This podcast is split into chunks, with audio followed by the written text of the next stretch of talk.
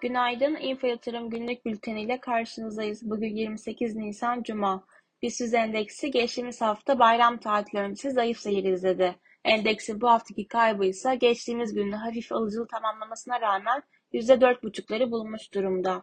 BIST endeksi salı günü 5000 puan altına sarkmasının ardından 2 günlük sert satışlarla dün hisse bazı hareketlerle yataylı seyir izledi. Dün Türkiye Cumhuriyet Merkez Bankası faiz kararını da takip ettik. TCMB beklenildiği gibi faizlerde değişikliğe gitmeyerek faizleri %8,5 oranında sabit bıraktı. Karar sonrasında kur ve endeks tarafında volatilite gözlemlemedik.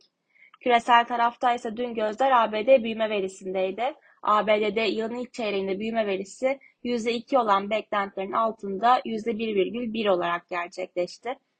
Gelen veriyi küresel piyasalar olumlu karşıladı çünkü beklentinin altına gelen veriyle parasal genişlemeye geçebileceğin ihtimali arttı.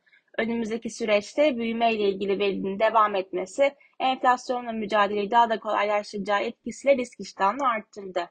Son zamanlarda şirketlerin borçlanma maliyetlerinin de fazla olması, bankacılık tarafındaki riski arttırması da parasal sıkılaşma ihtimalini azaltan diğer unsurlar arasında ön plana çıkıyor.